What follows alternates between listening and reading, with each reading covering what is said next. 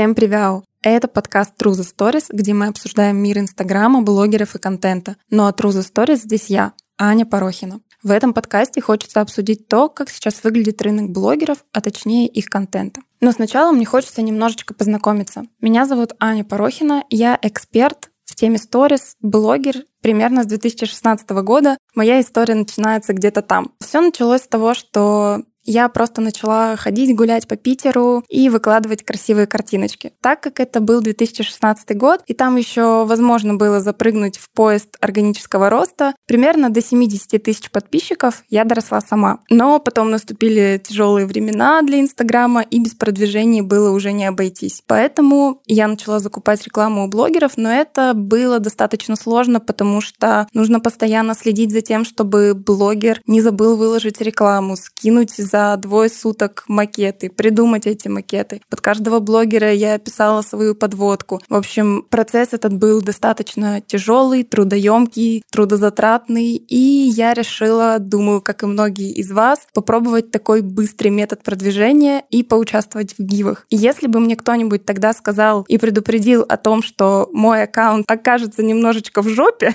я бы еще подумала. Но на тот момент мне казалось, что я просто по-быстрому наберу аудиторию, и, и будет мне счастье. Но, как оказалось, после того, как ты поучаствовал в Гиве и от тебя отписывается масса аудитории, нужно обязательно эти подписки перекрывать, и если ты их не перекроешь, то статистика твоего аккаунта рухнет. Собственно, как произошло и у меня. Я не перекрыла отписки после гивов, то есть я поучаствовала не в одном гиве, как вы понимаете, а где-то то ли в трех, то ли в пяти. И чтобы вы понимали, цифра подписчиков у меня была 70 тысяч, а смотрели мои сторис примерно полторы-две тысячи человек. Лайков было и того меньше. Ну и, собственно, я оказалась в ступоре, что же мне делать дальше. Но я не из тех людей, которые будут сдаваться после этого. Я из тех людей, которые будут бороться до конца. Поэтому, собственно говоря, я решила воскрешать свой аккаунт и с гордостью могу сказать, что у меня это получилось. Кроме того, в том году я проводила вебинар Storymaker «Профессия будущего», когда еще никто не говорил об этой профессии. Ну и, собственно говоря, сейчас, в 2020 году эта профессия уже на слуху и очень даже востребована на рынке в Инстаграм. А примерно в марте 2020 я заговорила в своем Инстаграме о смысловом контенте, построенном на ценностях. И сегодня из каждого угла мы слышим, что надо транслировать ценности. В общем, анализ рынка и немножечко щепоточки моей чуйки позволяет мне видеть рынок и предсказывать, что же нас будет ждать дальше.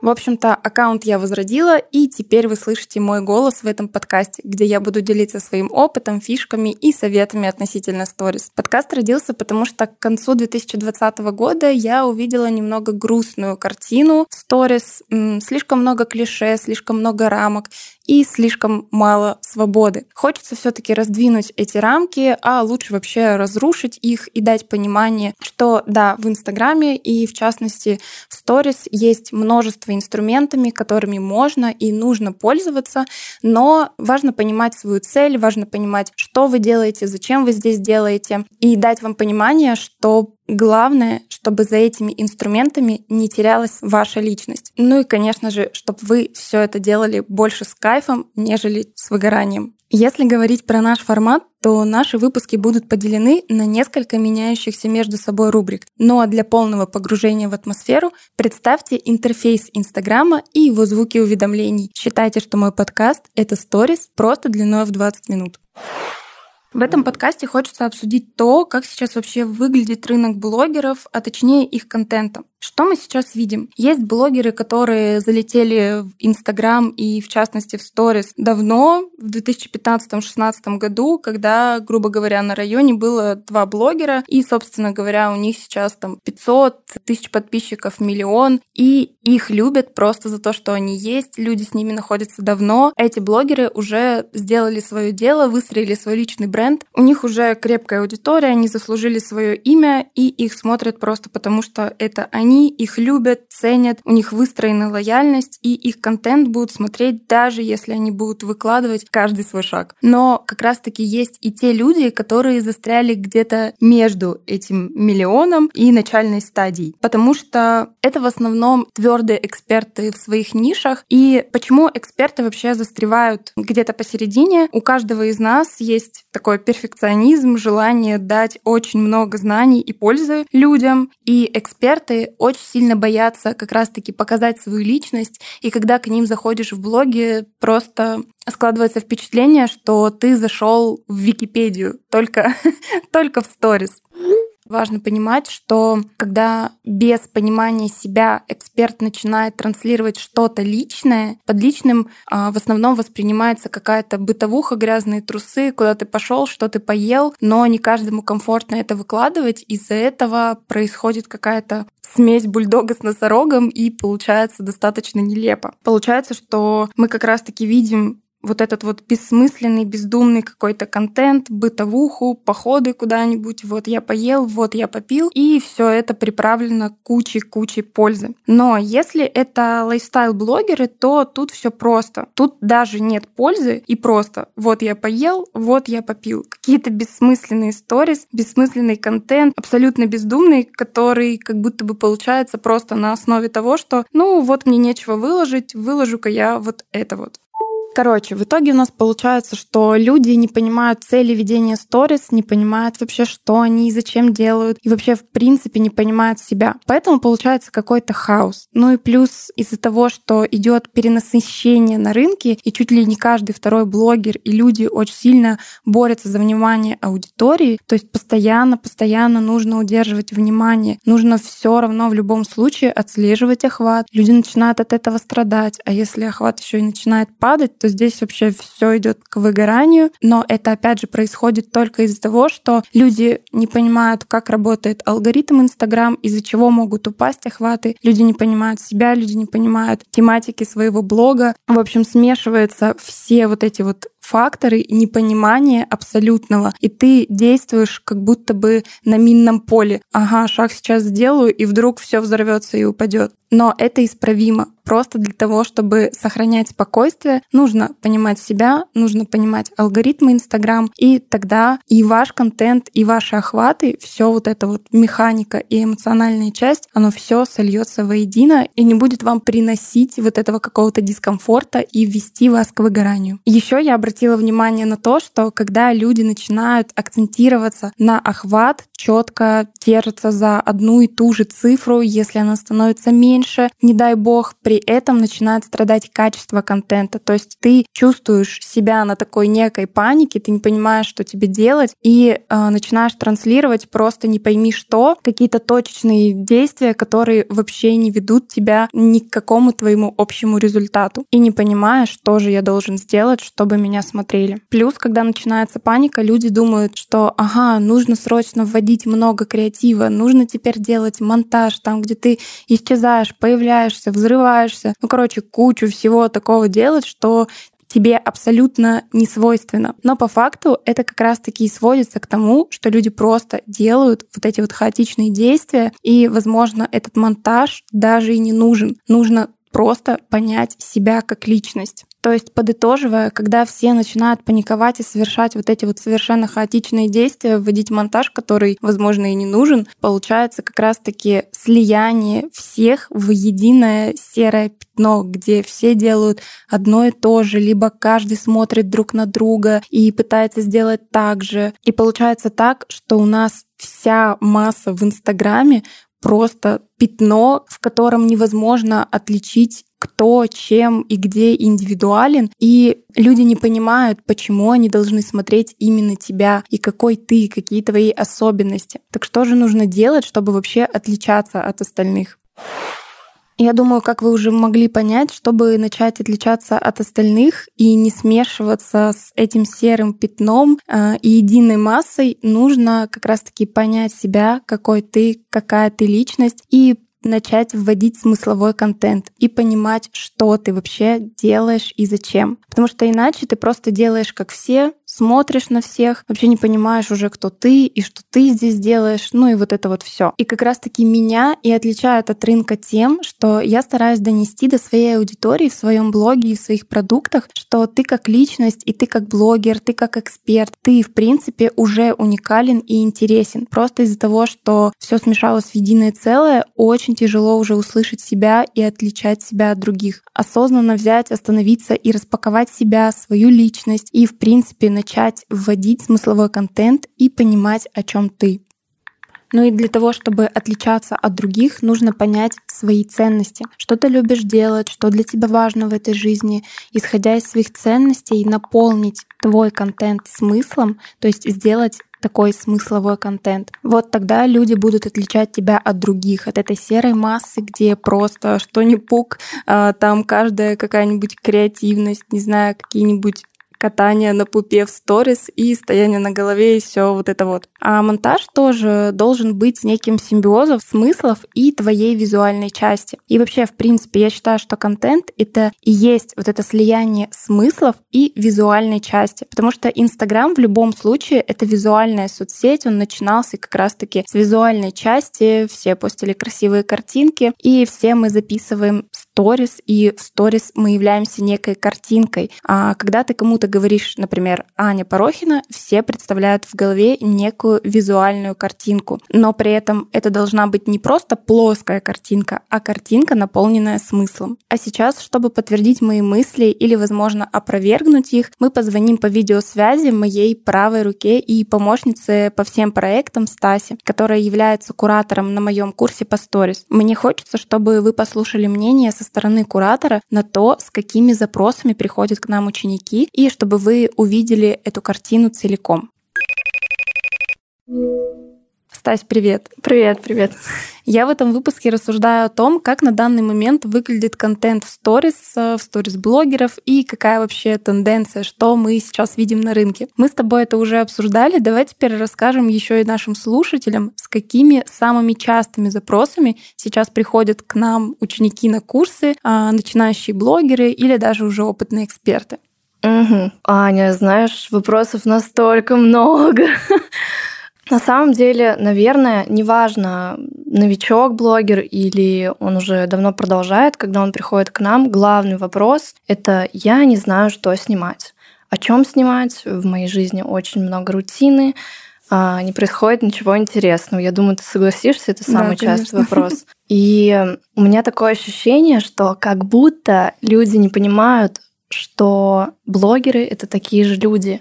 У них нет какой-то особенной, эпичной, знаешь, интересной жизни или чего-то особенного. Они просто рассказывают о том, как они живут. И самое главное, знают себя и знают, как себя познакомить, как себя показать. А, это что касается лайфстайл-блогеров. А что ты можешь сказать по поводу экспертов? Потому что, я думаю, ты со мной согласишься, многие эксперты толкают сухую пользу, 100-500 миллионов пользы, никакой личности, не дай бог ты добавишь личность, а вдруг еще и охваты упадут, и все вот это вот. Что ты можешь сказать по этому поводу? Мне кажется, что эксперты часто хватаются за очевидное, то есть чем я могу помочь, если я выхожу на рынок как эксперт. И начинают просто заваливать тебя пользой, но при этом, когда э, как бы они уже знакомятся непосредственно с твоим блогом и начинают понимать, что нужно включать в блог э, личность, у них просто ступор.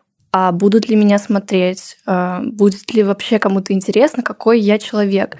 И многие думают, что людям интересна только экспертность. Но дело в том, что блог — это не учебник, это не Википедия. Поэтому очень важно как бы включать свою личность, и мы, конечно же, тоже помогаем это сделать, как и всем остальным блогерам. Еще самое главное, о чем забывают все эксперты, это о том, что за их блогом в первую очередь всегда опыт. Всем интересно, как они пришли к этой экспертности, то есть какой у них был опыт приобретения вот этого навыка. И мне еще кажется, что зачастую, если э, блогер это никак не транслирует, то нет какого-то интереса непосредственно к продукту. То есть у любого продукта всегда есть история, и это как бы часть твоей личности, и экспертность часть личности. Поэтому, да, наверное, главная проблема всех экспертов в том, что они вообще забывают про себя.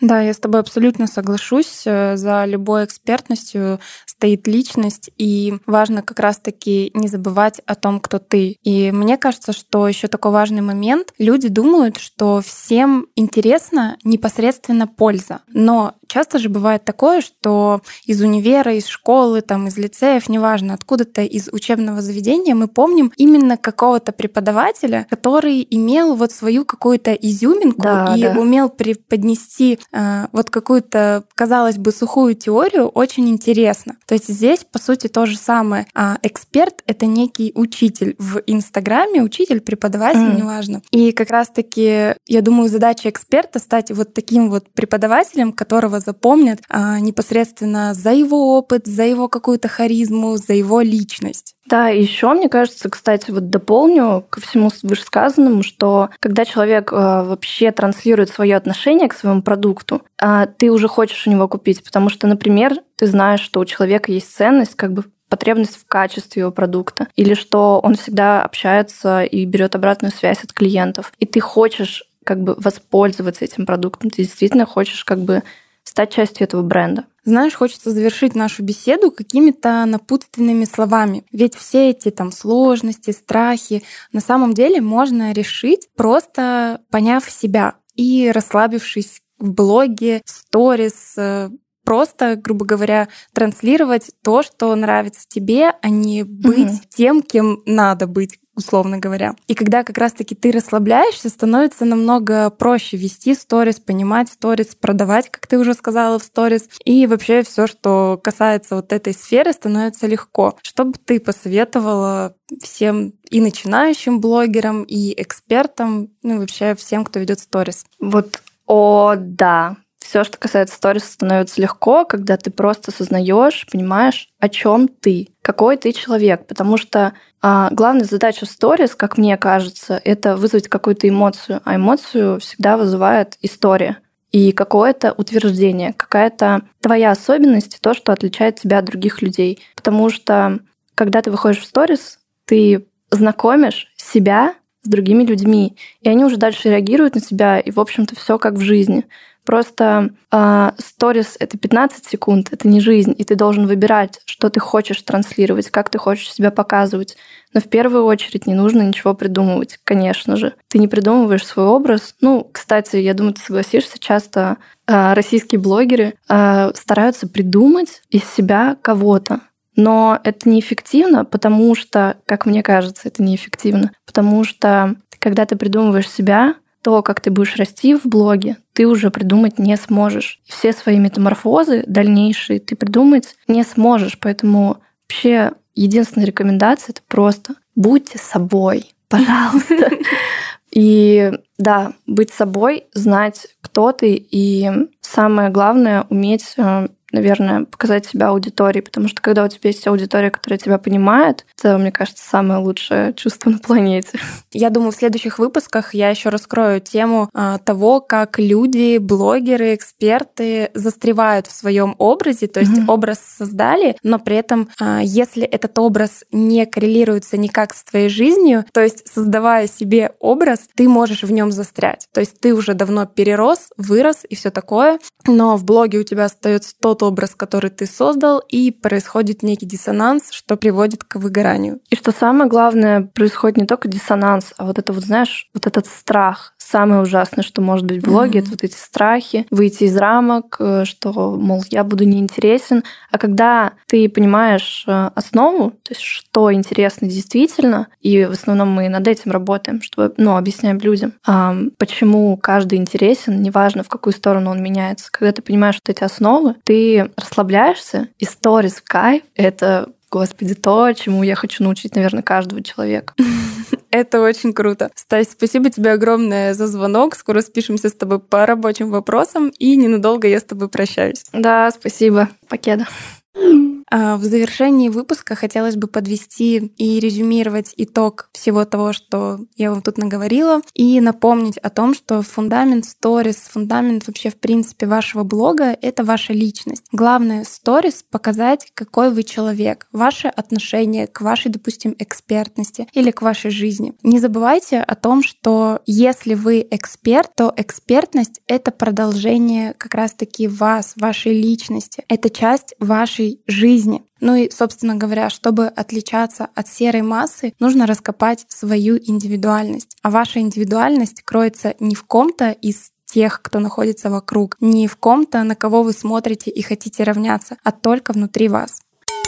Ну что, наш выпуск подходит к концу. Спасибо, что послушали первый мой выпуск. Я, если честно, немного волновалась, но вроде прошло все клево и надеюсь, что вам очень понравилось. Не забывайте ставить звездочки и отзывы в iTunes, а также пишите комментарии в приложении CastBox. Ну и можете задавать мне вопросы в директ, писать, давать какую-то обратную связь. Я всегда этому очень рада. Погнали снимать сторис. Скоро услышимся.